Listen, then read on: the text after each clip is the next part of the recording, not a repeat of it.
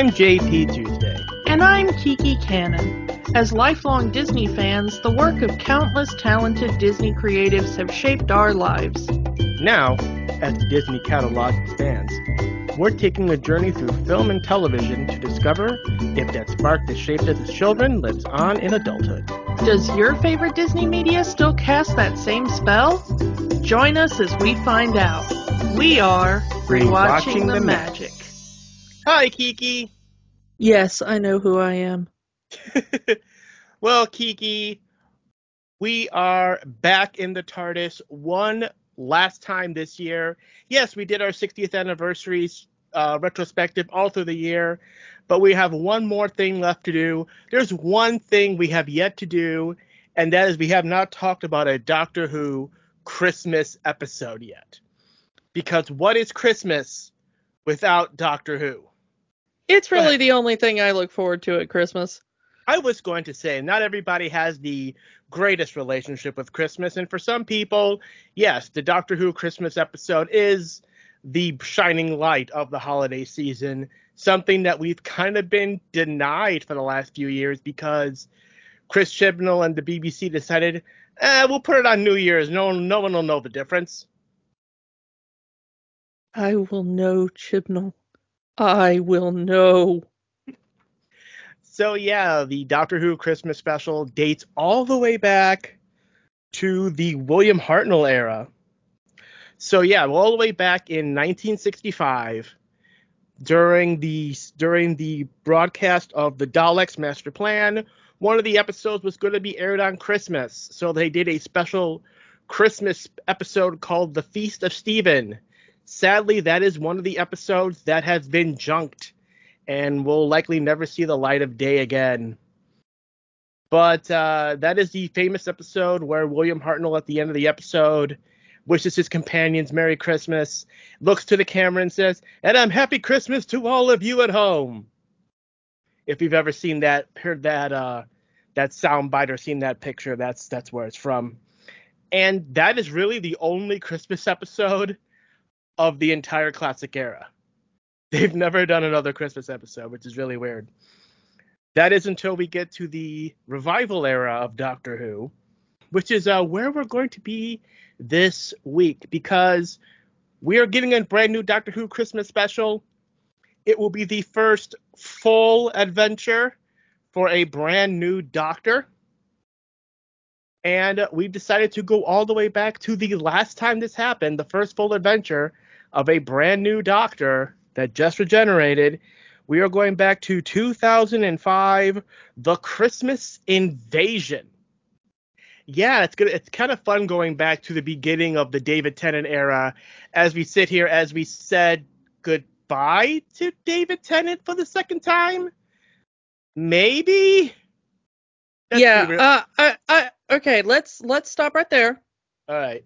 We are recording this after the giggle has aired, and we are going to do our best to not give any spoilers. But there may be some if you know, you know. so there there's your warning. Um if you're if you're super touchy about it, uh flip it off, go go watch uh the giggle over on Disney Plus and come back to us. But uh, we're gonna save our thoughts on the giggle for a different time, maybe. Um, but I will say, and we were talking about this off mic, there are a lot of things from this episode that come back in the giggle. Yeah. That I don't think we realized until we did the rewatch. Yeah. After having seen the, the giggle. Mm-hmm. And so there there may be some times when when talking about this episode where we might say and this came back uh full circle in the giggle. So there might be some times where if it's just if you know you know um but we're going to try to stay away from any commentary on the giggle or any uh major spoilers. So but you know uh listen at your own risk. We're going to do our best. Mm-hmm. So yeah, the idea of a Doctor Who Christmas episode.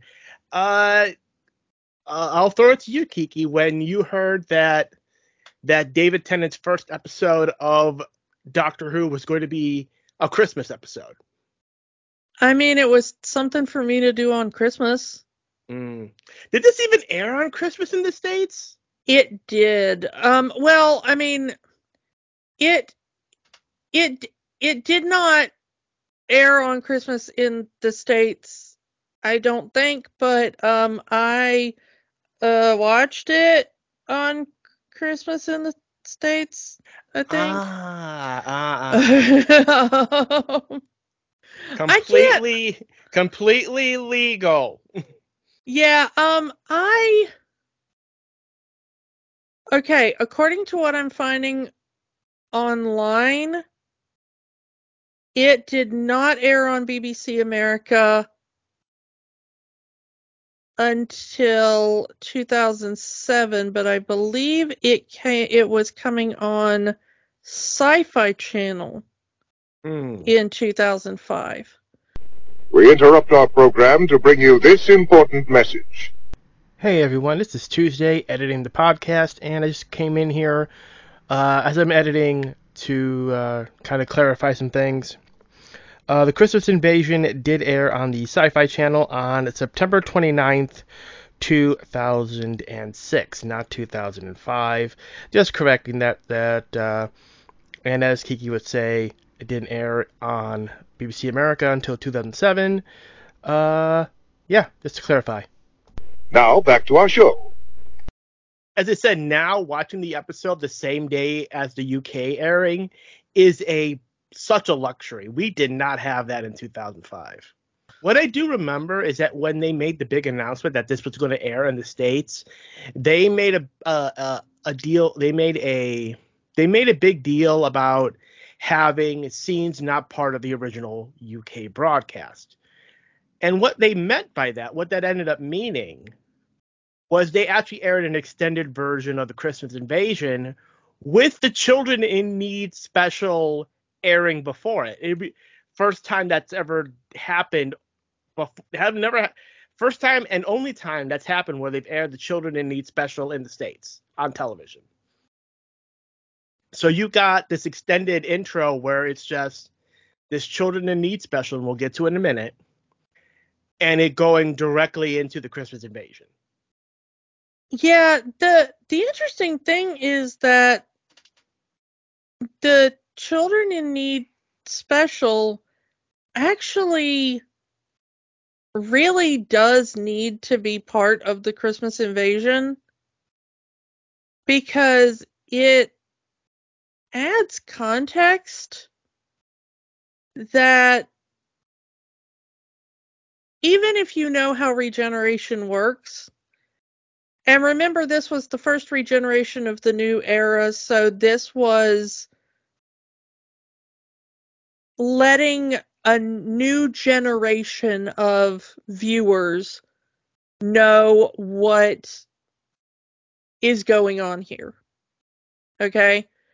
But even if you understand regeneration as a concept, the Children in Need special is some really amazing character building for both Rose and the Doctor and since the last episode prior to this ended with them saying, let's go to Barcelona, we have to find a way to get them to not go to Barcelona and go back to London. Yeah, and that's the thing is if you just watch the official episodes, okay? Hmm.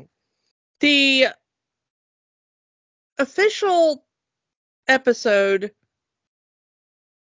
in Parting of the Ways has the regeneration and David Tennant shows up and he says, "Oh, let's go to Barcelona." And then it ends.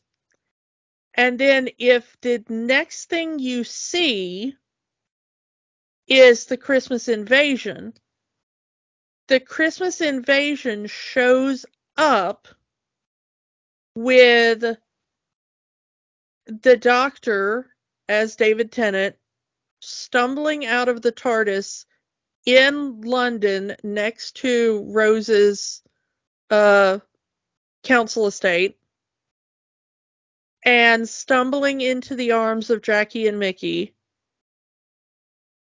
and saying Merry Christmas and passing out. And there's the question if you don't see that children in need special of like what happened to Barcelona and what happened to the doctor. Yeah, so I so, mean, so you this, you wanna you wanna talk about the children in need special and what happened to the doctor? Yeah, so let's get into it. Children in need. While this is just listed as Doctor Who Children in Need Special, it has been given the name Born Again by I believe fans. It I believe the show the TARDIS wiki lists it, it lists it uh, the TARDIS wiki lists it under the name Born Again. So we pick up immediately after the last episode. they even they even play in the in the special the regeneration sequence. You you get a short recap of Parting of the Ways. You get the regeneration sequence, Barcelona, and then there's David Tennant still in Christopher Eccleston's clothes, saying, "What do you think, Rose? How do I look?" And Rose is like, What the hell is going on? Who are you? Where's the doctor? Bring him back. I love how smart Rose is here. And that she thinks that it's like a teleporter or nanogene's gone wrong or she lists all these things it could be because she's yeah, yeah that she, she's seen all these things, but she's never seen regeneration before, and that's a step too far for her brain. I mean, she's just spent the last, as far as we know, at least one year traveling with the doctor. So she's seen a lot of things. So she can try to figure out what's going on. Who are you? What did you do with the doctor? Did you did you transport him away? Are you a nanogene clone? Are you a Slitheen? I love that she skips to Slitheen. That's a good one. Yeah. I mean, she she cannot say the planet name. That was part of part of the whole thing in, in that in that episode. She cannot say Rax Rax Rax. Twenty you can't years say later, it either. I, Twenty years later, I cannot say that planet's name. Raxacoricofallapatorius. Thank you. um, yeah, I am. I am desperately in debt until the day I die, but uh, for a linguistics degree. But I can say Raxacoricofallapatorius. and the culmination of that is Rose actually saying the planet name. Yeah. Um but I I like that even though um one of the last things that Christopher Eccleston does is to warn Rose that this is about to happen. It is very difficult as a concept. You know, I mean, because we know that Rose is already kind of catching feelings for the doctor. Mm-hmm. And then all of a sudden this guy that you're you've been traveling with, you've put your trust in, you know, you've caught feelings for and you get like 20 seconds of lead up of I'm about to die, I'm going to change everything about me, but I'm still going to be me. And then all of a sudden he explodes. And, and he's David Tennant. Yeah, yeah, he's like a totally I mean, different dude. I mean, it could have been worse. Just ask Peri and the Sixth Doctor when he's trying to freaking choke her. Yeah, I mean, There there have been weirder regenerations, but you do feel for Rose in that moment. Yeah. Even if there wasn't any kind of romantic feelings, here's this person, this person she sees as her friend is just dead. And here's this new man claiming to be him.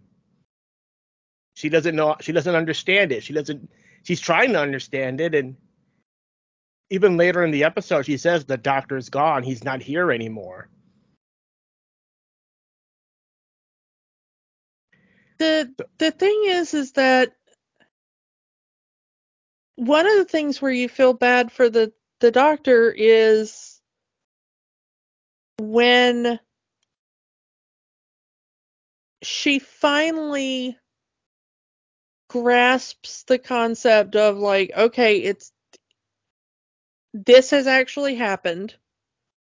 Okay i'm i'm finally getting the idea of regeneration. And she says can you change back? And he says do you want me to? And she says yes. And he says no and you can see the look on his face. Is like do you not like this face? Do you not want to be with me anymore? Yeah i mean he's he's genuinely hurt. And I, then his next question to her is do, do you want to go home? Like can can you not deal with me in this form? Is this too far for you? And i do like her reaction like do you want me to leave? And doctor says no i don't want you to leave. But if you want to leave i'm not going to stop you. And that's when we get the change from no more barcelona let's take you back home. So that you understand i'm serious if you if you want out of this situation you can you can have out you know? It, it's it's your choice. I'm not forcing you to stay. Which good for the doctor mm-hmm. you can tell how hurt he is that she might want to leave that she might not be able to deal with him in a new form mm-hmm. but he is genuine in that he will not manipulate her into staying. Which is a first for the doctor. yeah. The doctor, the doctor has finally learned about consent. Good for the doctor. we are no longer kidnapping teachers and bringing them on a ride. Or having, uh, yeah, kid teachers, teenagers, young women but uh, yeah, he's he says, you know, he's serious. You know, I'll take you home. You can leave if you want. I don't want you to leave, but I'm not going to make you stay. And he says, you know, I'll even make it a Christmas present. You know, I'll take you to Christmas Eve. You could spend Christmas with your mom. And then it hits. The TARDIS starts shaking. The Doctor starts convulsing. The regeneration has gone wrong. He's puking up regeneration energy yeah, that's which, the that's the weird thing is that he he does that and it's a problem. But we've seen we've seen that happen since then and it hasn't been a problem. Who knows? I'm not I'm I'm not saying that Doctor Who has to be the most consistent thing in the entire world, but a tiny bit of consistency maybe, please.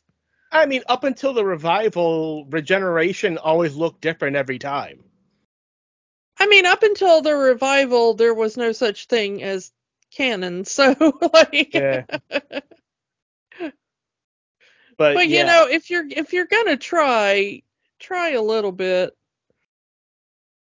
Eh, but he also gets erratic, which again is is is part of the course for regenerations, as as the Doctor tends to not be himself in the first few hours of his regeneration.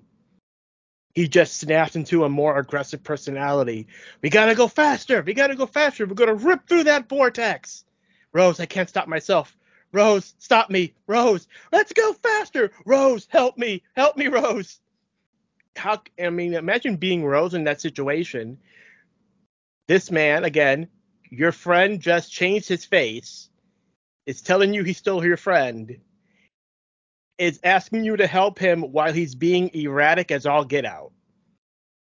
Yeah, and David Tennant being erratic is always fun. it's a great introduction into all of this. And a great oh, one thing we forgot that will play into this episode is he goes through all of his little th- stuff to, with himself.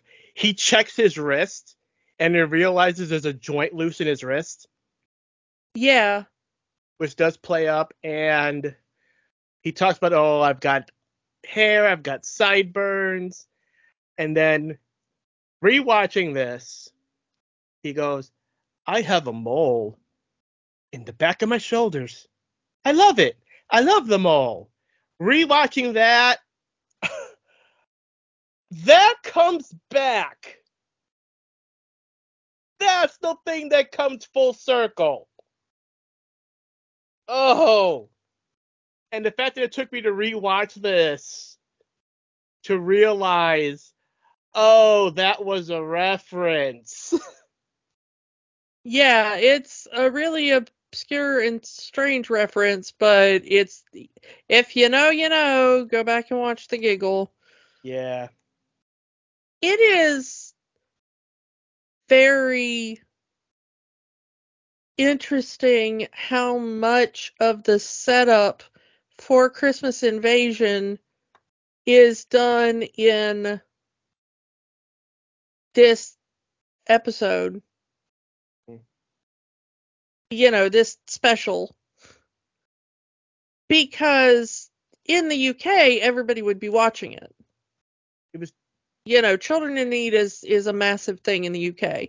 And even if you don't watch the entirety of Children in Need, you're gonna tune in and you're gonna watch the Doctor Who thing if you're a Doctor Who fan. Mm-hmm. You know, or it's you're going to skim it later on iPlayer until you find it. You know. I mean, it was 2005. It was already over YouTube. Well, yeah, I mean, but they were a bit more um it was it was a bit more difficult to find mm. sometimes on on things like that. Mm. I, I think it's safe to say that while the the reboot under Christopher Eccleston was a bit of a hit in the US, mm-hmm it really did not hit massive until the David Tennant years. Yeah. I mean, for a lot of people, even now, David Tennant is the doctor, for better or for worse. It took a little bit because of the delay in being shown in the US. Unless you were a classic Doctor Who fan who was desperate to get a hold of the new episodes. It took a while for the new stuff to trickle over to the US, for it to find a home, to be aired, for the fandom to catch up, mm-hmm. for, you know? Mm-hmm for word to get around that it was actually good and that you should watch it, you know? Yeah, because when it was airing on Sci-Fi, I think it was airing like Friday night, and even then it was kind of considered a, a death slot. Yeah, and you know, it took me a minute to, to kind of get into it, and for to hear other people who had watched it earlier to tell me that you need to be watching this. Mm. You know? So I watched the Eccleston stuff a little later, like when it came out on sci fi. Mm-hmm. Um, so I was a little bit behind some of my more enthusiastic friends. And definitely behind my friends in the UK who were already talking about it. Um, and once my friends who were more into the classic series and they were like, you know, okay, no, no, no, you need to you need to be watching this. Um then I I got into it at that point, but I wasn't really seeing so much of a resurgence at like conventions and stuff, you know? Um until David Tennant had taken over. Hmm. And I think it was just because BBC was getting their act together and getting the episodes over in the US faster and people were catching up faster, you know? Mm-hmm. Mm-hmm. And word was getting out that the the series was good and worth watching and you know? Yeah. So it's it, it's not a shade to Christopher Eccleston. I'm just saying that in the US it due to rights issues and distribution issues, it took a while to catch on over here. Yeah. Whereas I think in the UK, it took off a lot faster.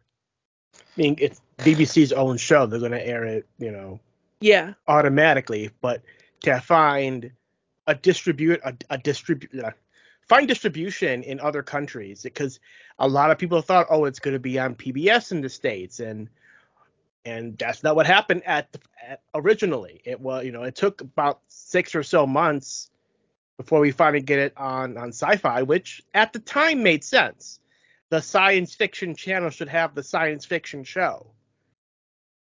That was before they changed their name to Syfy, but that's a different story for a different day. Yeah but it made sense at the time. And then when BBC America really started getting its foot going, oh, why not the BBC show on BBC America? Now, granted, Doctor Who did air on PBS for a bit, like two years after that original airing. And even some of the David Tennant episodes aired on the Disney Channel in the States, which is really weird to say now. Yeah. Kiki, I assume you watched this episode on Max, right? I did. I did not because um I watched this on the brand new Doctor Who New Who Collector's Edition box set, which I've gotten a few weeks ago.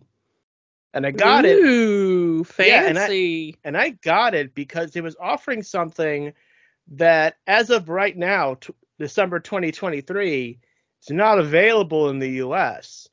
That is the new digitally remastered season one through four, which just got released in the UK. You can buy season one through four digitally remastered. They made a big deal out of it. But as of now, as of December 2023, the only way you can get this in the States is to buy this big old box set, which I did because I didn't have most of the episodes on Blu-ray, and I wanted most of the episodes on Blu-ray. And I must say, it looks good. If you are able to get it, do so. And I'm pretty sure they'll release the season one through four remastered box set by itself at some point. But for me, I couldn't wait. so I did watch this on the new on the new digital remastered uh, set, and it looks good. But enough about that. Let's get into that other party. Let's get actually get into uh, the Christmas invasion. Picking up where the Children Need special left off. This is Tennant's first episode, and he's like unconscious for two thirds of it. I had forgotten about that. But you know what? He acts lying in a bed so well. like this is really a Rose Tyler episode. Well, the reason, I mean, yes, we wanted to do a Christmas episode. And yeah, blah blah blah. Uh, Tennant's first episode, uh, Tennant in the giggle, and all that kind of stuff. Okay, lots of reasons why we wanted to do this episode, but let's be honest here. The reason we wanted to talk about this episode was we had been talking about the fact that we didn't really get to talk about Harriet Jones. oh, you're jumping right in there. Yeah, we did not do the Harriet Jones episodes when we did our retrospective. Uh, but yeah, let's talk about. So I know that you're like, oh, this is a Rose episode. This is not a Rose episode. This is a Harriet Jones episode. So Harriet yeah, Jones is the main character of this episode. Harriet Jones, pr- the new Prime Minister of the UK, the new Prime Minister of England. We first met her. Uh, we first met Harriet Jones with the Slitheen. Yeah, in Aliens of London and World War Three, back with the Ninth Doctor. Mhm.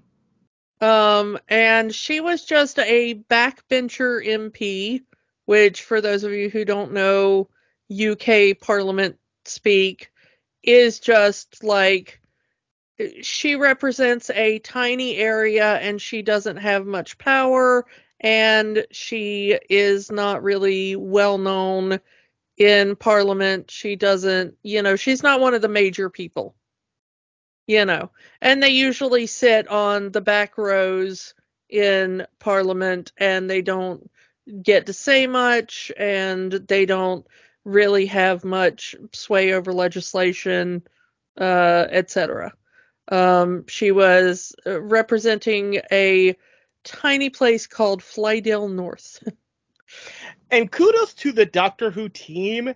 They actually created a a website based on this fictional town w- for Harriet Jones. That they don't do that anymore, but I'm glad that they did it then. Yeah, Doctor Who and Torchwood used to have like some of the best tie-in websites and uh you know like MySpace pages and all Yeah. kinds of interesting stuff. That tied into the episodes and gave you a bigger backstory on certain aspects of the episodes. They don't do that now, and I kind of wish they did. But in an era of social media being more important, they'll just put it on Twitter. They'll put it on Facebook. They'll put it on YouTube. Yeah. So the important thing about and really the the only thing that is important to this episode from those that two-parter um, with the ninth doctor when she first met the doctor and Rose is that after the crisis is over, as she's going out to speak to the media and tell them that the crisis is over, the doctor turns to Rose and says, Oh, now I remember why her name is so familiar to me.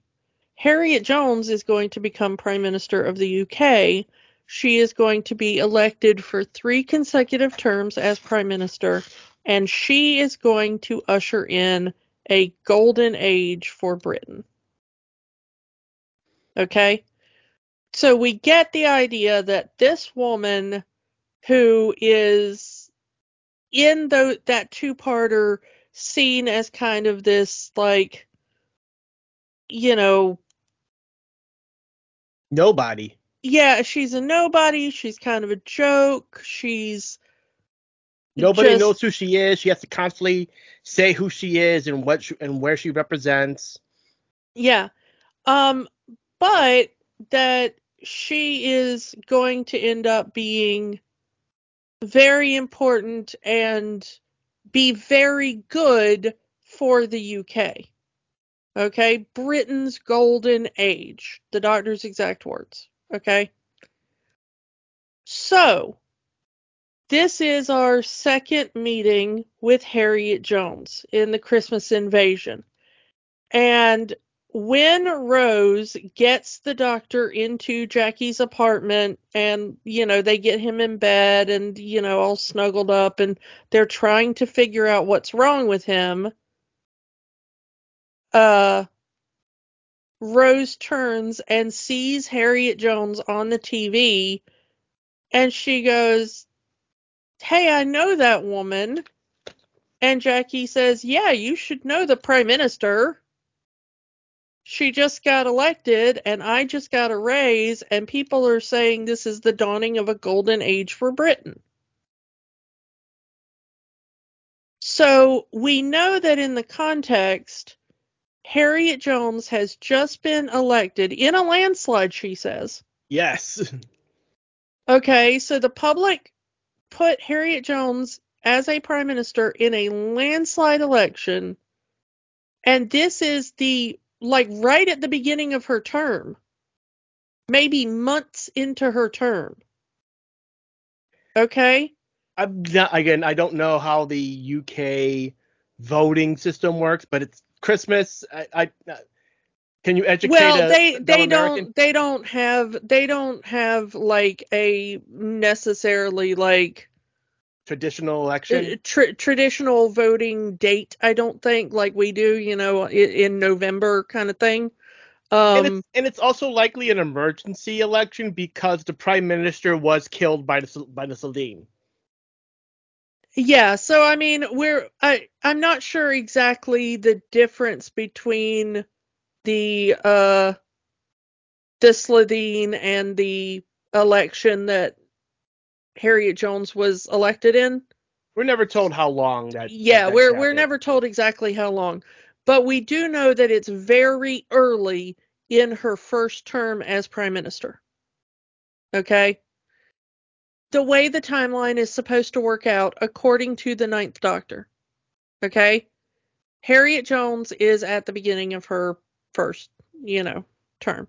So that's important to remember for the context of this. And she is in charge when the doctor's regeneration and the probe that the UK has now sent out and it's one of those like Voyager probes. The UK has now sent it out as one of those hey, we're going to do some scans, but also we've put that plaque in case aliens run across it to be hmm. like, hi, we're humans. This is the, what we look like, and this is where the Earth is, and here's some music, and here's here's some blood. You know, here's some blood, and here's a wheat seed and a sample of water, and you know, uh, all kinds of stuff. Um, and it gets intercepted by the Sycorax. And I love the Sycorax because their name is a Shakespeare reference. Hmm. Um, Sycorax was the mother of Caliban in The Tempest. Hmm. Later on, when the Tenth Doctor meets Shakespeare, hmm. He will make make a joke when he sees like a skull lying somewhere that the skull reminds him of a Sycorax. and Shakespeare says, "Oh, what a wonderful word." and so that that is supposedly the like where Shakespeare gets the word, you know, but um I mean, does he really understand the mavity of the situation? I don't know if he understands the gravity of the situation, but, you know. I like the idea that it's multiple things working together that cause this situation. And also, the doctor is still puking up regeneration energy, which is going into the atmosphere and going out into space, which also summons the Sycorax. The Sycorax is following this energy signature to Earth. Well, yeah, and that that's that's kind of my point is that like it's not just one thing or the other. You know, the Sycorax may have missed the probe. Hmm. Or the Sycorax may have missed the regeneration energy or the, you know, whatever. But the fact that all of these things were happening at the same time mm-hmm. is kind of just a perfect stew of like, oopsie. One of my favorite things about the Sycorax is that it's a their first transmission and how it's explained is such a deep cut reference. You have to be a hardcore Whovian to understand the reference. Because it's a reference to the Max Headroom incident. For those of you who don't know what I'm talking about, in the 1980s, early 1980s, in Chicago, and I know this because I do live in Chicago, during a PBS airing of The Horror of Fang Rock. During the airing of the episode, a bunch of local people hijack the transmission signal of PBS Chicago affiliate and broadcasted themselves. One of them is wearing a Max Headroom mask and doing all of these goofy things. And we kind of get a reference to that in this episode with the pirate broadcast and with the explanation that it's an idiot with a rubber mask. That is such a deep cut reference. And that you have to be like hardcore into the fandom to understand that reference. Yeah. And you know the best thing about that is to this day nobody knows who did that. Yeah, no one knows who did it. Yeah, it's like 40 years later, no one knows. It is it is really really fascinating. Like there are lots of really cool um deep dives on YouTube. If you if you don't know about the Max Headroom incident, go look it up cuz it's really creepy in a way. Yeah, for recorded... something so bizarrely innocuous. yeah, I mean, I hate to be the person who was recording the horror of Fang Rock that night, but they have. I mean, that videotape is floating all over YouTube now of this incident. Yeah, and the thing is is that they didn't just break in one time they broke into other things including into like a football game the news and, yeah the news and stuff so but it just happened to be that like you know the, the people record was... people record doctor who because you know geeks are like that so that's the one we have the most context for um, and that you see the most often is the, that particular one because more people were were recording that. Um, and you have the um the second most recorded one was the football game one. Um, the one that's slightly rarer to find was when they broke into the news. Um, but yeah, it, it's it's fascinating because nobody to this day knows who did it, although there are some really good theories out there. But it's fascinating that like somebody did that uh over the course of like 2 days I think or maybe 3 and then they didn't do it anymore and nobody ever caught them and nobody ever took credit for it and it's been 40 years but that shows you how much of a super fan Russell T Davies is. That he's going to reference that in his Christmas special. Yeah. And also, it's not even a thing that happened in the UK. It's like a weird piece of tangentially related Doctor Who ephemera from another country one city in another country. Yeah, one city and not even most American Doctor Who fans. Just Chicago. Were really into yeah. Or or really uh hardcore Max Headroom fans. Yeah. Cuz that's how I heard about it. yeah. So back to the episode though. So yeah, you mentioned this being a, a, Harriet Jones episode. Yeah, the whole most of this episode does focus on Harriet Jones.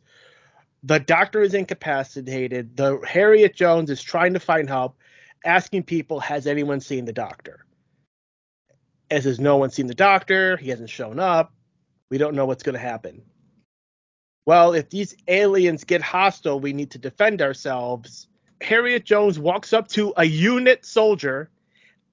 I don't know if this is the first reference to unit in the in the modern era, but he's wearing a military uniform. His bag says unit on it, so it's a unit soldier. She walks up to the unit soldier and says, "Okay, I'm not supposed to know about this, but I know about it anyway.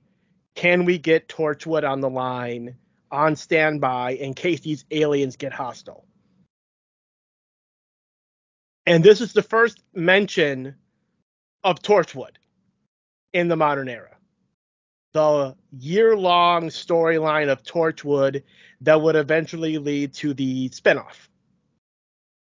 Because at this time, the, the, the, the, Russell T Davies era had a lot of we're going to drop this word, this phrase all through the season. It's going to culminate at the end. Season one was Bad Wolf. Season two was Torchwood. Season three was Mr. Saxon. So here we are with our first mention of Torchwood. And who knew at that point how much Torchwood would mean to the fandom and to the show? I really like how it starts out with like get Torchwood on the line. They just lost a third of their staff. And then, of course, we find out later with Torchwood, and you're like, well, Torchwood's like, what, like five people? I mean, we would get a whole big building of Torchwood at the end of the season. Most of them were killed by Cybermen, but well, yeah, I guess at this point it's like a whole big building, and then like after that it's five people. Yeah. so that gives the impression that Captain Jack is still here somewhere. The future Captain Jack, after just being left on Satellite 5 by the Doctor. Well, the thing is, is that Jack is mentioned in the the Children in Need special. We kind of glossed over that. But... Yeah, when he, when he starts convulsing and puking up regeneration energy, he says, "Let's go back. Let's go get Captain Jack to fix this." And the doctor says, "No, no, no. Captain Jack has a bigger mission. He's got to rebuild the Earth."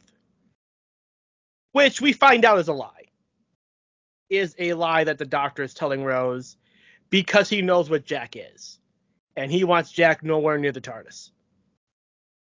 I find it interesting that they use the TARDIS translation circuit as a measure of if the doctor's okay.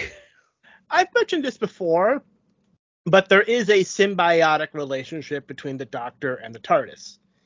If one of them is out of commission, the other isn't really going to work so well. As Rose says in the episode, the doctor completes the circuit and he's out of commission.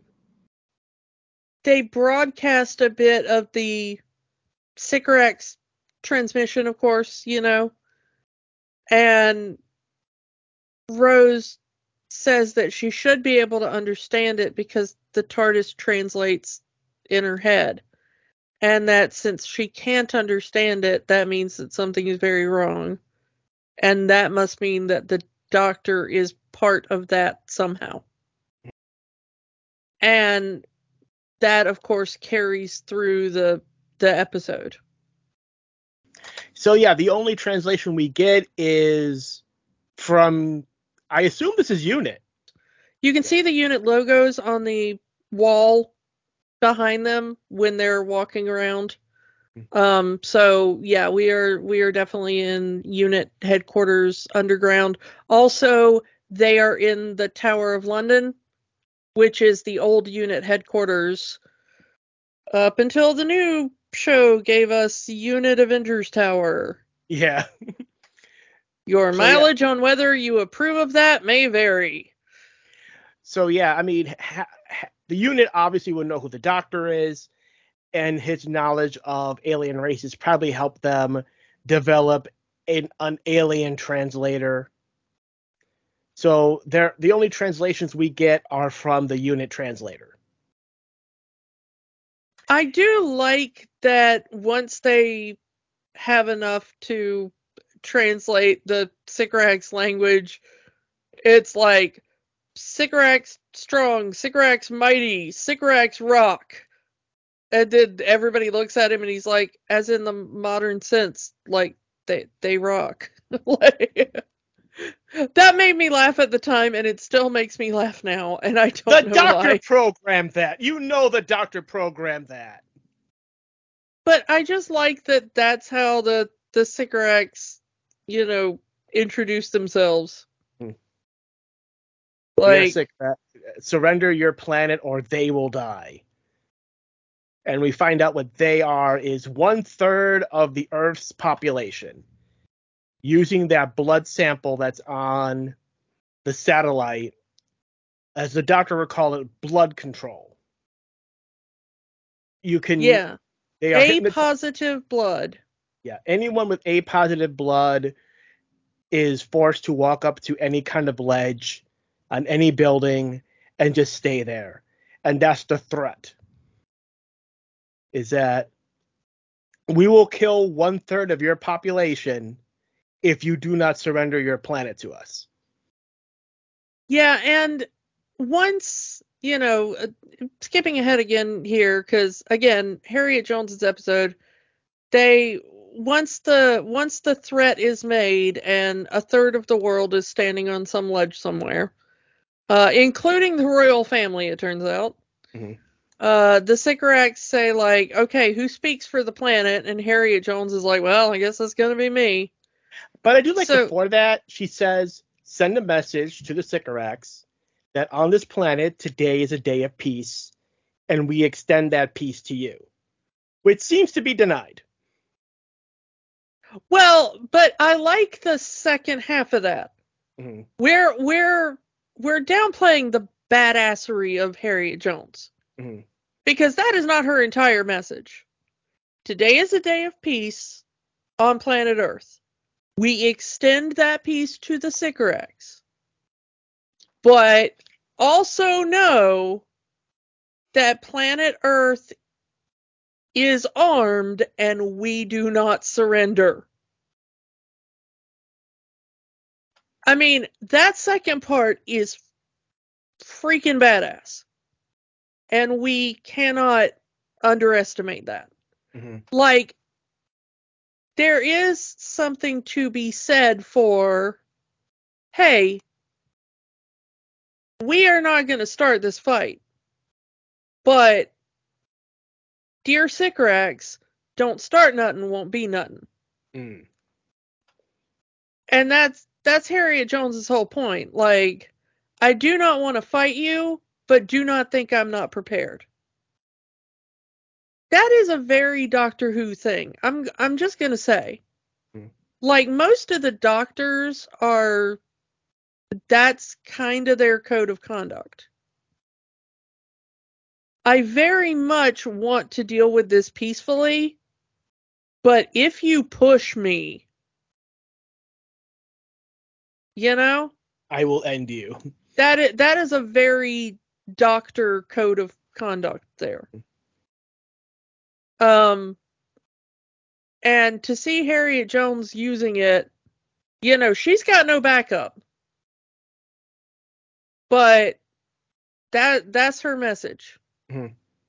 Um and when the Sycorax, you know, they they pull their little blood stunt and they they go like, okay, who speaks for the planet? And Harriet Jones just steps the hell up. Like, she doesn't even contact the other world leaders. She's just like, which I kind of guess is a very British thing to do if we're being Yeah. honest with ourselves. I mean, it's an American thing to do too. I mean, I'm kind of, I kind of wonder if the American president had A positive blood. Otherwise, there may have been like a, a bit of a fight. Like, okay, so this woman and that dude over there both say they speak for the planet. Which which one is telling the truth? You know. Um, I'm not gonna let this, you know, derogatory word for a British person that begins with an L that I will not say is thinking she's more than me. I'm gonna wait now. I have to go on the roof now. it was really it's really interesting that like they get up there and of course it's the guy who sent the probe who put the blood sample on there and it's like the military general or whatever yeah, but you have the scientist, the general, the translator, and Harriet Jones. yeah and the four of them get get teleported up to the Sycorax ship, and the scientist is all like, you know, hey, it, it's my fault and everything, and they kill him. And then He- the general, Yeah, he even says, you know, hey, when it, we are children compared to you in terms of the stars, just give us a chance to to grow and we can do this together. You're trying to broker some peace, you know. Yeah, and it's he, he gets killed. Yeah, and then of course the general is like, you know, hey, even aliens have to have like rules of warfare. You just killed a prisoner in your in your control. That's against every rule of warfare we have on Earth. You know, how dare you? And they kill him. But I do like that Harriet Jones knows to keep her cool. I mean, it's it's awful what had just happened, but she is able to maintain her cool in the face of, you know, the murder of two of her people in front of her. I mean, if she had lost her cool, she'd be dead. I, yeah, and I mean, compare that to the Harriet Jones that we saw in the two-parter with the Ninth Doctor. Yeah. You know, she's come a long way in that. And as all this is happening, uh, Mickey, Rose, and Jackie have moved the doctor to the TARDIS. They can't work the TARDIS, but they figure it's the safest place to be while the end of the world is happening. And they know that like they can't fly the TARDIS anywhere. They can't wake the doctor up or anything. So they're just gonna lock the door of the TARDIS, take as much food in there as they can, and just sit and wait and hope something happens. um, you know? Which is really weird considering the TARDIS has food replicators. Yeah, but you know how it is. Yeah. It probably makes Jackie feel better to be like, well, I'll bring food and do cooking. And Rose is like, "D- d- they have food synthesizers in the TARDIS. And Jackie's probably like, yeah, but it's not as good as mom's home cooking, you know? And as the doctor would say in the children need special, well, having eaten your mother's cooking. Yeah. Um so yeah, they're they're all just kind of sitting there waiting and of course Jackie goes, "Oh, I'm going to go get another, you know, bunch of food and stuff from there and Rose trying to figure out how to turn the TV on in the TARDIS accidentally sends a distress signal or something and the Sycorax picked up. They de- they detect they detect what they they know it by name. They know it as the blue box. yeah i think it's just the uh i think it's just that the translation software doesn't recognize tardis Mm. or whatever in sycorax you know Mhm. um but when rose stumbles out and gets caught uh they decide ah she has the tardis she speaks for humanity She must be the doctor. and she even said it. Someone has to be the doctor if he's not going to be the doctor. but i like rose trying to bluff her way out of it Just using all of the alien words she's learned over the past season, just jumbled them up. They don't mean anything the way she says it. And the sick Sycorax kind of see right through it. But she, her saying, you know, according to the Shadow Proclamation of the Council of the Gelth and the Council of the Slitheen, I order you away from this planet in the name of the Daleks. she tries, and the sick Sycorax laugh at her stolen words that mean nothing to us. But as this is happening, Mickey hears Rose scream, drops the food he has in his hand, including the tea that Jackie had made in a thermos, which drips on the TARDIS console, turns the TARDIS into a humidifier. Because the tard uh, the tea falls onto the TARDIS machinery, which burns it, which turns it into vapor, which the Doctor breathes in. If that's not a, a, a humidifier, I don't know what is. And as this is happening, as the Sycorax is just gloating and saying what they're going to do to the planet, as the translator is translating what he's saying, it slowly turns into English. And it's it's very funny because the Sycorax leader and the translator are saying the same thing at the same time in English before the translator figures out what's wait he, he's speaking English. And I love how the Sycorax leader is disgusted by the suggestion that he would speak English. How dare I would never speak Earth tongues. Yeah. I speak uh, only Sycorax language. Yeah. But I love how I the the one thing I really like from this episode is when Rose goes, but if I'm hearing English, that means it's being translated, and that means, and then there's just that like dramatic turn as everybody turns back towards the TARDIS, and the camera zooms in, and the doors open, and there's David Tennant standing there in his pajamas, like, miss me. and I, do, I mean, it's a, it's a, it's a gag in in this episode, but apparently these are Jackie's boyfriend's pajamas.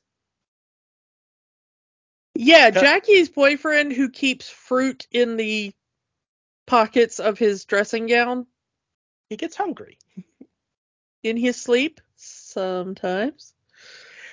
And I, we never see who this boyfriend is, but just on the way Rose reacts, she doesn't like the guy. Like, you're not still seeing that guy, are you? Well, yeah. yeah, he's apparently like the the grocer or something that is down the street. That's one way to get free groceries. Yeah, well, she said she knew he was flirting with her when he started delivering to her house, which is apparently not a normal thing. In 2005. Well, I mean, now you'd have just like a random, you know, DoorDasher or something. Yeah, I mean, I have an app on my phone. I can order groceries anytime I want. uh, not not a not a grocer. He works at a fruit stall, so uh, that's why the fruit is always in his dressing gown. uh, I had yeah, I had I had missed that. But it but uh, the point stands that he was flirting with her. He's giving her free fruit don't give free fruit don't look free fruit in the mouth as it were. Yeah. The funny thing is is that there is a point in this episode that is, it revolves around the doctor finding a satsuma in in the pocket. And at the time this aired i did not know what a satsuma was. But in the years since a Satsuma farm has opened up in my town. And so now there is like a giant Satsuma farm slash stand in my town that sells to like the entire area. And apparently this is some sort of again, dumb American here. Some it's it's a reference to a British Christmas tradition. Maybe, I don't know. We interrupt our program to bring you this important message. Editor Tuesday back once again, and I did look this up after we got done recording, and yeah, the Satsuma is a Christmas tradition dating all the way back to the historical St. Nicholas. There's a story of a man struggling to find husbands for his daughters because he couldn't pay the dowry, St. Nicholas took bags of gold and slid them down the chimney, landing in the girls' stockings that were warming by the fireplace. And landing in the stockings, And there you go. The Satsuma is to represent the bags of gold in the stockings. There's your context. And, uh, yeah. Now, back to our show. But the point is, the Sycorax see the Doctor as Earth's champion. And the Sycorax leader, um, Oh well, well the thing is, is that we we kind of skipped over the the bit about uh the first thing the doctor does hmm. is that he talks about he doesn't know what kind of man he is yet because he's just regenerated, hmm. and the first thing he has to figure out is if he sees a giant threatening button that must never ever be pushed, is he gonna push it? Yes, he is. The large candy like button. Yeah, and of course everybody is like, "Oh, you just killed them," and then the doctor's like, "I don't know, Sycorax leader. What do you think? Did I just kill them?" And I love the Sycorax leader like trying to play it off like we have allowed them to live for now. And the Sycorax leader being like, "Yeah, yeah, yeah, you allowed them to live because you never had the ability to kill them anyway. You know. So, yeah, we find out that blood control is essentially hypnosis. You can you can influence them, but you can't make them do something that they don't want to do. Yeah, such, and such as and, jumping off a building. Yeah, and he he says specifically that it's like in the way of hypnosis, you know, you can hypnotize somebody to cluck like a ch- chicken or sing like Elvis, but you can't hypnotize them to death because people's survival instinct is too strong. So you can use the blood control to make them climb up to a height and stand there, but if you were to give the command to jump, the people it would break the control because you know, they're they're not going to do that. So the doctor just hits the button and insta it insta control. Uh, but we do get our first um, use of well use our first instance of one of David Tennant's big calling cards. Uh, licking things what you should not be licking. Stop licking things, Doctor. I mean, and this is not just a Doctor Who thing. If you are familiar with David Tennant's oeuvre of work, David Tennant is constantly licking things what ought not be licked. And sometimes just licking things what ought be licked because, you know, a lot of times he's like eating things or, you know, whatever. But yeah. oh, when that happened, I was like, oh, David, why you gotta be like this? But yeah, I don't know what it is about him, but in like every project he's ever been in, it, it, it is the tongue thing. You know? Mm-hmm. It, it like what what's the line from Mulan? Like dragon, a lizard, I don't do the tongue thing. Yeah.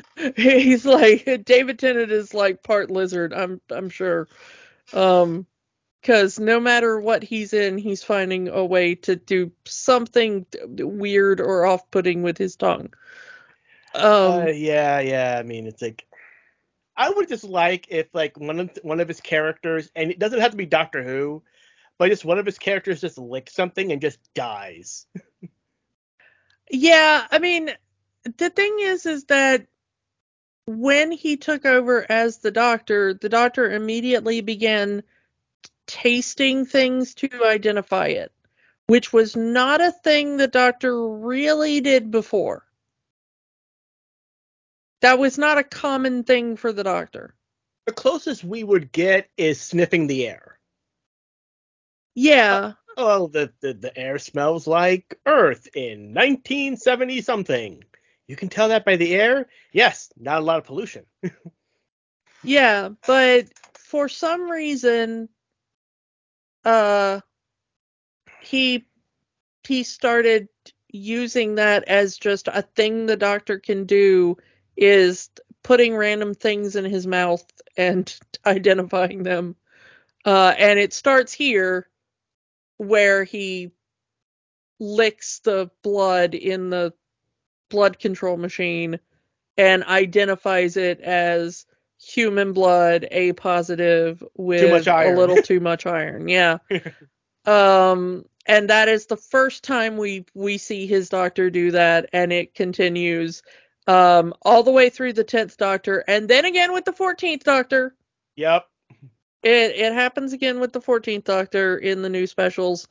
Um so it it has survived two iterations of David Tennant doctors.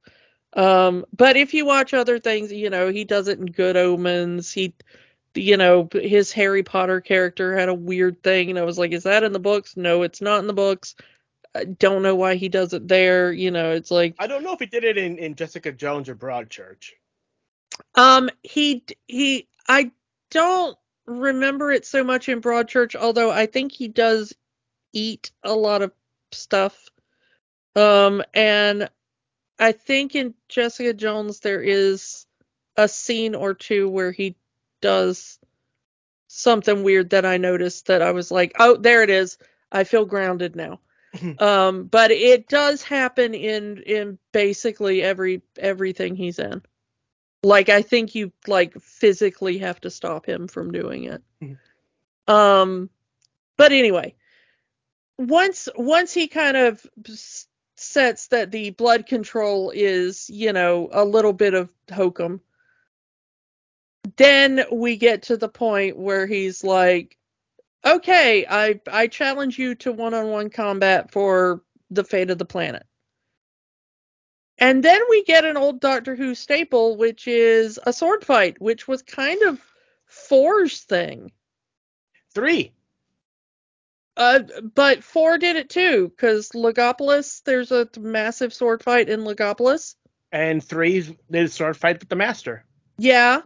So I mean, we've we've had it over a couple of Doctors. I remember the ones from four more because there's that that really funny thing where Tom Baker is trying to fence and manipulate the scarf because mm. he hmm. keeps tripping over the scarf it wasn't Logopolis in that one. It was it was a different it was a different episode.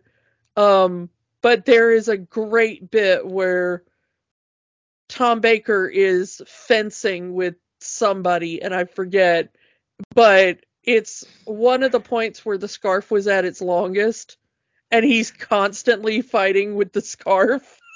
Well, we've referenced well, we've referenced two Fourth Doctor episodes in this podcast already. Yeah, no, I mean it's it's it's incredible, but um yeah, so it does start a trend of the doctor making pop culture references. As he mentions, you know, these people they don't know about the stars yet. And then he quotes The Lion King, which is extra funny now that Doctor Who is Disney or airing on Disney. Yeah. It is uh it's really funny because I love how when he started going into that, do you remember how hard you laughed when you first saw it? Uh, when when you realized what he was doing? Yeah. And I was like, are they even going to acknowledge that this is the Lion King? And then he just stops and goes, "No wait, that's the Lion King."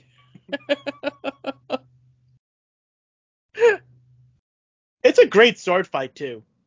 It's really well done as a sword fight. I I like it.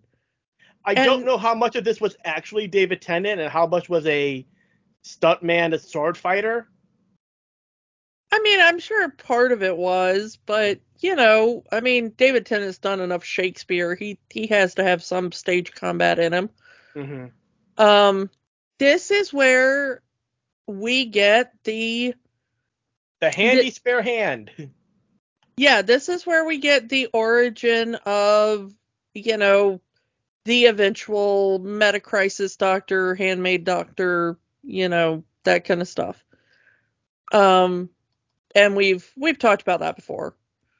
Um, but yeah, again, it it gets referenced in the Children in Need special, as he says he has a loose joint in his wrist.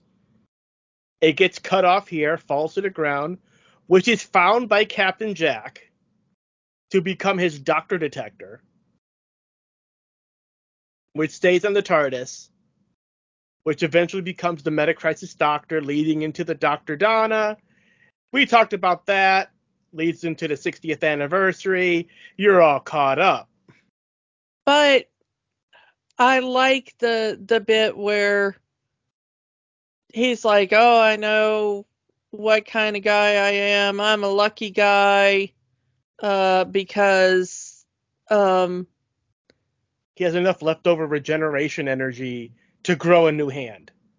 Yeah, and we watch him, you know, grow the the new hand, uh, and then Rose throws him a new sword, and we get, you know, yay, sword fight, and he disarms the Sycorax leader, and he says, I'll spare your life if you promise to never ever come back and, you know, um swear on your life, swear on the lives of your people. The blood of your people. Yeah. Ooh. Yeah, the blood. Yeah. Well, considering he used the blood of earthlings. It's Well, a, yeah, but I mean, I I like the the callback, you know. Yeah. We get a nice reference here as he puts his robe back on and he says, I like the robe. Very Arthur Dent. And you mentioned something off mic. You want to mention that now? Yeah, so we uh, of course this this wasn't, you know, we didn't know what would come in the future when this was filmed, of course. But um everybody knows who Georgia Tennant's father is, of course, being Peter Davison. But um kind of lesser known is who Georgia Tennant's mom is. Um, and her mom is an actress named Sandra Dickinson. And if you don't recognize the name uh, right off the bat, you may realize that uh, her, you may recognize her uh, if you watched the Hitchhiker's Guide to the Galaxy um, TV series from like the the 80s. Um, because she was Trillian on that series. A lot of people don't realize that Georgia Tennant is, you know, has a little more sci-fi cred than, than a lot of people uh, realize because her her father is Doctor Who and her mother is Trillian. so it's very funny that he made a hitchhiker's reference in this scene. Yeah. Little did he know. Yeah, little did any of us know. And he uh, mentions that he met Arthur Dent. And it's very I, odd. Does he mean he met the actor, or did he meet the actual person? Is this actually the second Earth? What I what I like it I like to think that since Douglas Adams did write for Doctor Who, mm-hmm. that they are making Hitchhiker's Guide somehow canon to Doctor Who. I mean, he was on the spaceship Titanic. Yeah. So, so So you know, you fill in the blank there. Yeah. Douglas Adams fans go wild. But I do I do think that this has one of the kind of best endings question mark for a regeneration episode. Mm-hmm because you know he he makes the Sycorax leader swear, and I guess the Sycorax don't put any uh stock in you know promises because Sycorax leader gets up and immediately tries to stab the doctor in the back, and the doctor throws the Satsuma and hits a button and makes the Sycorax leader fall to his death. And the doctor, we get the first bit of that oncoming storm part of the 10th Doctor that we would get occasionally. Yep. When he, he says, just says, no second chances. I'm that sort of man. Mm-hmm. And boy, the first time I saw that, I was like, ooh, that that makes your blood run cold. He will give you the chance to walk away once. If you don't, well, he's not giving it to you twice. And then he goes out and he gives that amazing speech about, you know, I banish you from Earth for all time. And when you go out and you tell people about the Earth and how awesome it is, remember to tell them it is defended. And then we get the part of the episode that was why we wanted to talk about this episode. Because honestly, we've talked about everything in this episode before. Yeah. We've talked about all the characters and everything, but the this kind of final-ish scene of plot. You know, we get the after bit where like it's like, oh, what costume am I gonna wear? You know, let's sit down and have Christmas and figure out if Rose is gonna uh, stay in the TARDIS and whatever. Which it's like, meh, that's tacked on at the end. We don't really care. But the final bit of plot for this episode is the reason we wanted to talk about this episode. Yeah, and so as, as we mentioned, Harriet Jones is calling in Torchwood to be on standby in case the Sycorax get hostile. And after the threat is passed, the translator who gets a message to and relays it to Harriet Jones saying, Hey, Torchwood is ready. All you have to do is say the word. And she looks at the doctor with Rose and Jackie and Mickey, and they're all happy and they're all hugging. She looks back at her translator. Yeah, do it and Torchwood fire. Torchwood has somehow made London the Death Star. Because all of these lasers pop up all over London, convenient in convening in the center and blasting a big old laser right at the Sycorax ship. It's the Death Star. It's the Death Star laser. You guys know what I'm talking about. And destroys the Sycorax ship and the doctor is horrified at this. How could you do this? They, they were leaving. They had surrendered.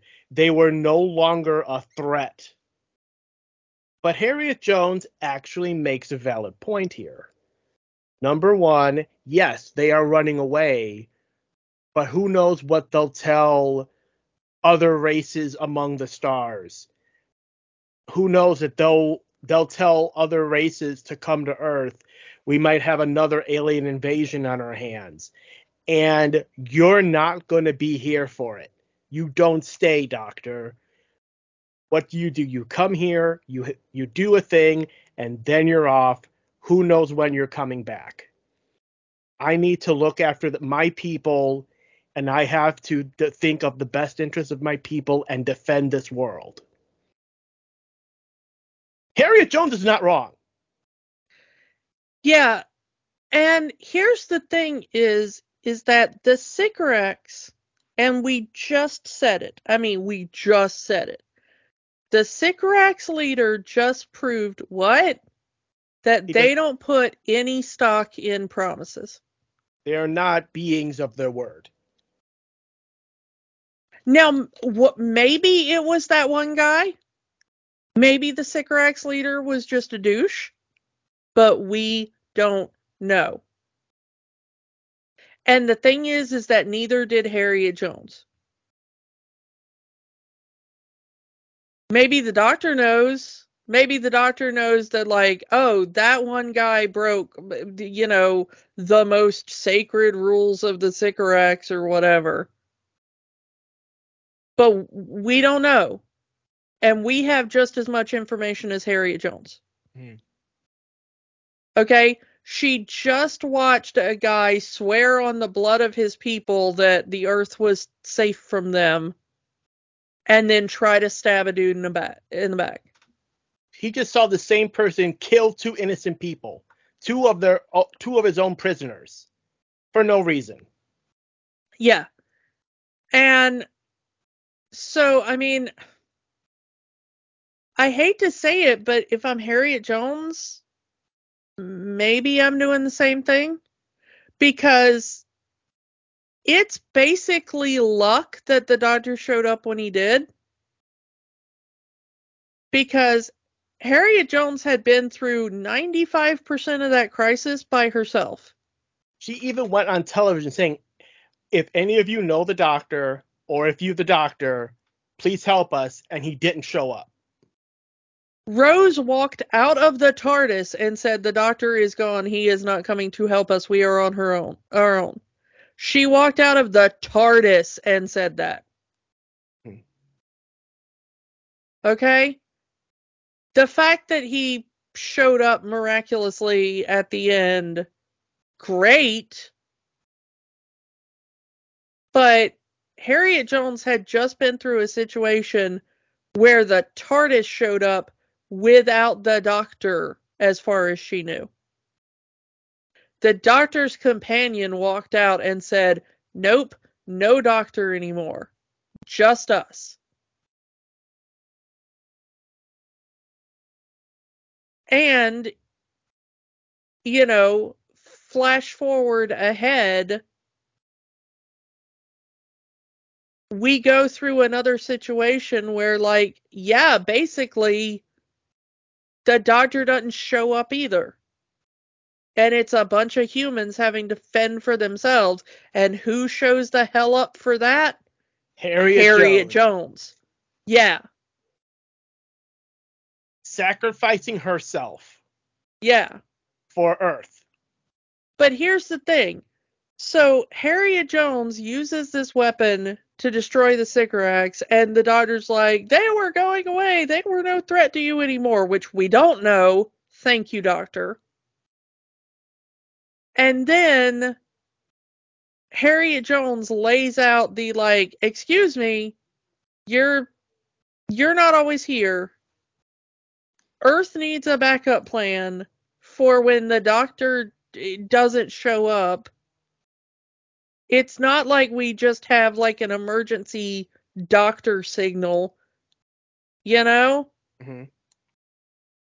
I and, mean, he's he not Batman. Stays. Yeah, he and even after the threat is done, he doesn't stay. He just leaves. And he just told her because she's like, "How many more are out there?" Uh, like the Sycorax, and he's like, "Oh, you know, about a gajillion D, and they all know Earth is here now." So, I mean, does that sound safe to you? That's shocking. Imagine you're this one person, one world leader who's already lived through one alien invasion that successfully got covered up, and a second one that no one can cover up. Yeah, she even says there's an act of parliament banning my memoirs. Yeah. because they're not allowing people to know that you know aliens a, exist. Yeah. But this is the thing that you know people are gonna know aliens exist now because you know. Which itself gets retconned later, but it's Doctor Who. Yeah. Doctor Who cannot quite figure out if people know whether or not aliens exist. Which is very confusing just figure out whether people know aliens exist or not, Doctor Who. That'd be great. Earth sees a Dalek. They run. And then a few years later, here's another Dalek. What is this thing? Few years later, another Dalek. What is this thing? Yeah, I mean, ow, my brain. Just stick stick to one thing or the other. That's not even like minutia of canon. Just do these people know aliens exist? Yeah, they can never get their their yeah. They can never they can never decide. But point but back to Harriet Jones. Yeah. So the doctor gets so mad at her that he does what is possibly the worst thing that the doctor t- has done, like in the context of New Who. Like, yes, okay, before we pick up his story in New Who, he's doing like genocides and stuff, and that's awful. But this might be one of the one of the w- worser things he does in New Who let's backtrack a bit to what you said at the beginning of this podcast. Harriet Jones, as far as the doctor himself said, is meant to lead England, the United Kingdom, a pre Brexit United Kingdom at that, into a golden age, serve three consecutive terms as Prime Minister, and is going to make the UK better. She's yeah, she been, is going to improve live the life standard for everyone in the UK somehow. As, we don't as, know. As we said, as you said earlier, Jackie got a raise. Everyone got a raise. Everyone is getting paid more, and Harriet Jones has only been in office a few months. Yeah, I mean, they are already calling it a golden age and she is right at the beginning of her first term. Imagine what this woman is doing in three terms. Mm-hmm. And remember, terms for prime minister in the UK are not set like they are in the US for our US, mm-hmm. you know, people. It's not like you serve for 4 years and then you're up for election. Okay? So we do not know how long Harriet Jones uh, is actually originally meant to serve as prime minister. Okay? And judging by her own policies, by the few times we've seen her already, she is quite possibly the most progressive prime minister in UK history. I mean, she we don't know exactly what she was going to do. We just know that the doctor himself was considering her a force for good. Mm-hmm. Okay? The doctor sees her do one thing where she stood up against him and said, Look, I made a hard choice because you are not always going to be around. Okay? And she's not entirely wrong. And she's not backing down. She stares the doctor in the eyes. I didn't I made the right choice. And the doctor says basically like, who do you think you are? Don't you know who I am? I can bring down your administration with one word. And she challenges him. No, you can't. This badass biatch challenges him. You are the most amazing man I have ever met, but I do not think even you are capable of that. And he says, No, not one word, just six. Six words. I can take you down. Don't you think she looks tired? The doctor. The David Tennant doctor on top of everything. He walks over and as basically his first act as doctor scuttles Britain's golden age with the power of sexism. His ego was challenged and the doctor doesn't like when anyone, any incarnation of the doctor, does not like when their ego is challenged. And I'm counting Jodie Whittaker in this as well. Yeah, I mean, her her incarnation had that too. But and I mean, you know, she used the power of racism to take down the master and I was against that. Oh, if we ever get around to that episode. Uh, yeah, but and and I mean, if you if you don't believe me, ask yourself if you think that is a believable storyline if Harriet Jones is Harry Jones. If that is a man as a prime doctor. minister That challenged the doctor on that level. and the doctor says I can bring you down with six words and the six words are don't you think he looks tired? Is it a believable story that within 24 hours that man is facing a vote of no confidence that brings him down as prime minister? Okay, I'm going to get political here. And I don't like getting political on my podcast because it's not a political podcast. Joe Biden. How many people call this man Sleepy Joe? His entire presidential run, he's been called Sleepy Joe. Not one vote of no confidence. Yes, they're trying to impeach him. But his own political party are not going up against him saying this man has not the mental faculties or the physical faculties to be president. But for Harriet Jones, she's a woman and she's tired. A vote of no confidence. And if you're if you're talking about US politics, you know, when Hillary Clinton was running for president, yeah, just look at when Hillary Clinton was running for president and how many people talked about like oh, what do you think her health is like and everything. And I mean, say what you want about anybody's policy. That is fair game. Okay? You don't have to like the current people in charge. You don't have to. but the difference in the way that it is discussed is very much a marker of how we treat men and women in the same position. And the fact that this was the plot point that they used to bring down Harriet Jones still angers me. Because And this was a Russell T. Davies written episode. Yeah, I mean he is credited as the only writer.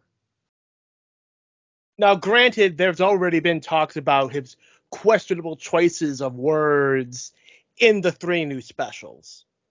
So that's Yeah. nothing new. That's nothing new. Yeah. But,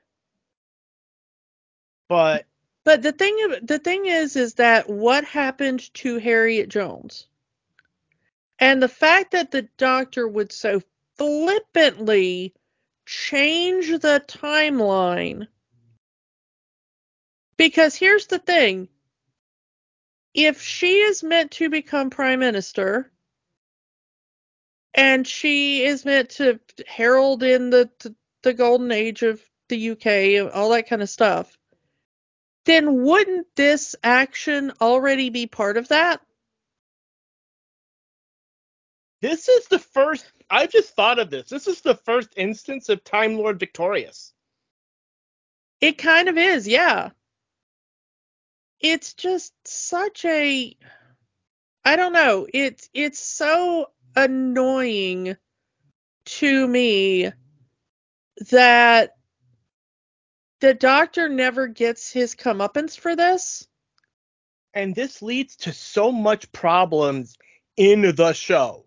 In the world of Doctor Who, this one act sets up so many problems that lead up into the rest of the series. Because Harriet Jones's vote is voted out, no confidence, which leaves a power vacuum that leaves a a rookie a rookie politician named Harold Saxon to suddenly rise up the ranks and become prime minister. Who's Harold Saxon? Oh yeah, the master.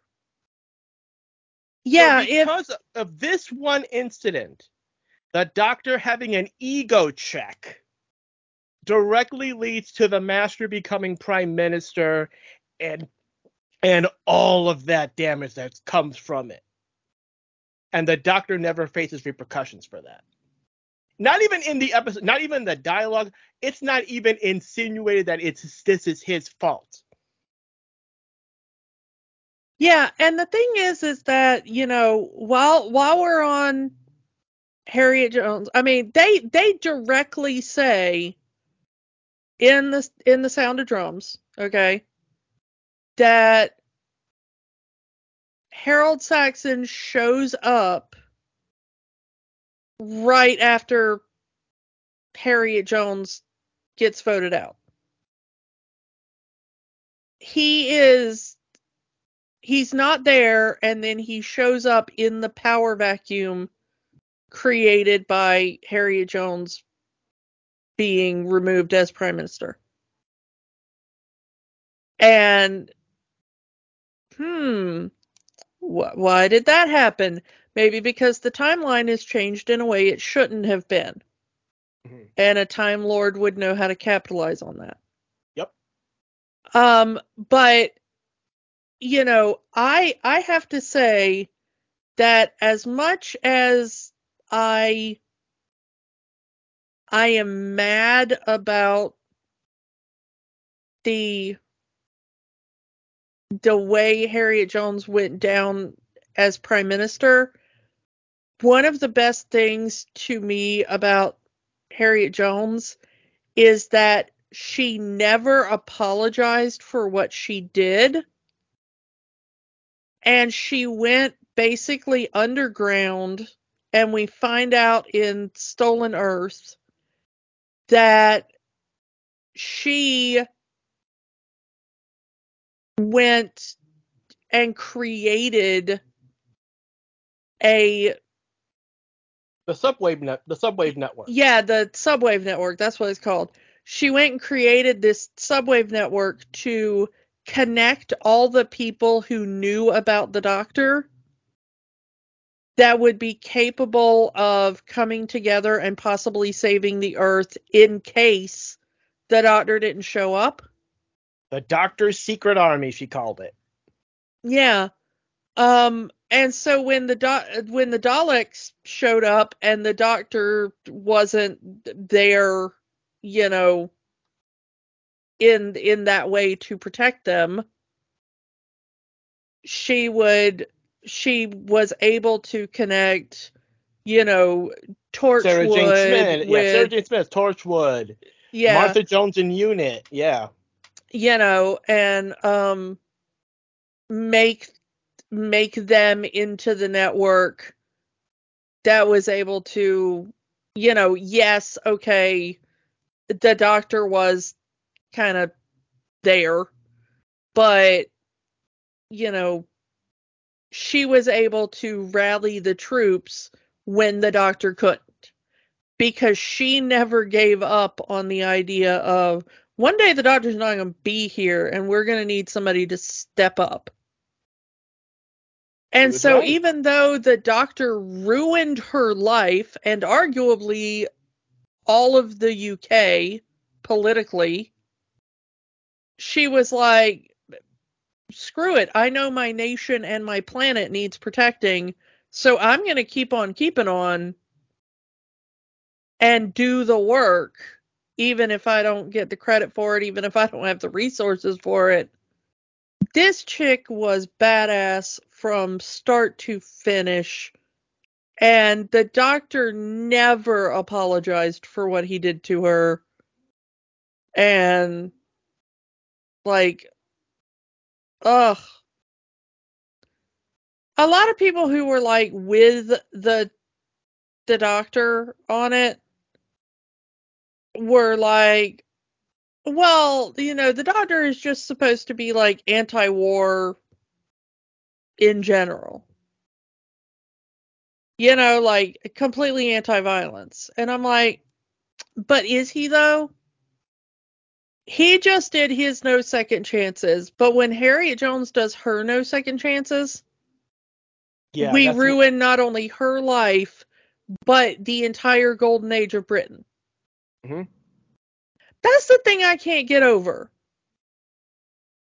like it's one thing to be mad at Harriet Jones, but you are mad at her for one action versus the knowledge that she is going to improve the lives of an entire nation. And we don't know what she does to bring about the quote unquote golden age. But it's good enough that the doctor sees, like you said, sees Harriet Jones as a force for good. Let her cook, as the kids say. Yeah, and I mean, like, we already know Jackie's getting a raise and stuff. And, like, was she pulling people out of poverty? Was she ending, like, a housing crisis? Was she, like, you know, more funding to the NHS? Like, what is she doing that's leading a golden age? Hmm. Maybe Earth was more peaceful among itself. We don't know. We'll, ne- we'll never know. We will never know because of the doctor. Because the doctor had a hissy fit. Uh, it, it, I have I have so much respect for Harriet Jones. And this has been like the one like real thing about this version of the Doctor that has stuck in my craw all these years. And then it goes directly into Song for Ten. This happy go lucky, well, I woke up today. And it's playing over Harriet Jones being like, I don't know where you're getting rumors about my health. Stop it. And the doctor just being like, yep, well, I did a good thing there. Like, no, stop playing the happy music. You just ruined that woman's life. Harriet Jones did nothing wrong. I'll say it. Harriet Jones did nothing wrong. Justice for Harriet Jones. Yeah. Yeah. I want to mention, make the mention here. You mentioned this when we first talked about David Tennant. When he's getting his outfit, the scarf. Yeah, that scarf he wears. I forget if it was like his aunt or his grandma or somebody, but some female relative of his knitted him that little scarf that he's wearing at one point when he was a kid. That was his uh fourth doctor fourth doctor cosplay scarf that he ran around as a little kid being like, "I'm Doctor Who." That's that's that's the Christmas invasion. I'm glad the uh, I'm glad Doctor Who's coming back to Christmas. I'm looking forward to the new special, the first full adventure of Ncuti Gatwa as the Doctor. Very looking forward to it, and uh, what this new era of Doctor Who will become, as we, you know, yeah. So let's move on to next week.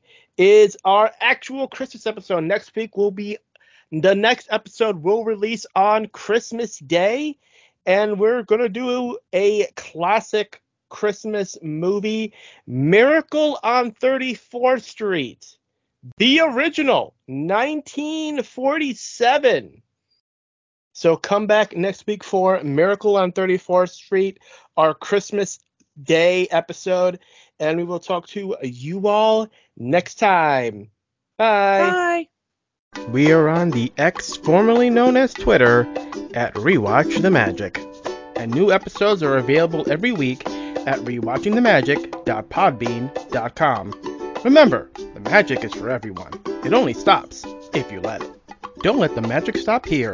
Join our conversations on Facebook, Instagram, and threads at Rewatching the Magic. Podcasts are fun. But there's work to be done. We encourage you to get involved. Here are some organizations we support. The American Civil Liberties Union fights for the constitutional rights of all Americans. Find them at aclu.org. The National Network of Abortion Funds helps people find access to safe abortion services. Their site is abortionfunds.org. The Trevor Project provides a 24 7 crisis helpline for LGBTQ youth and education services for schools on LGBTQ issues. They can be found at thetrevorproject.org. Or find a way to help in your area.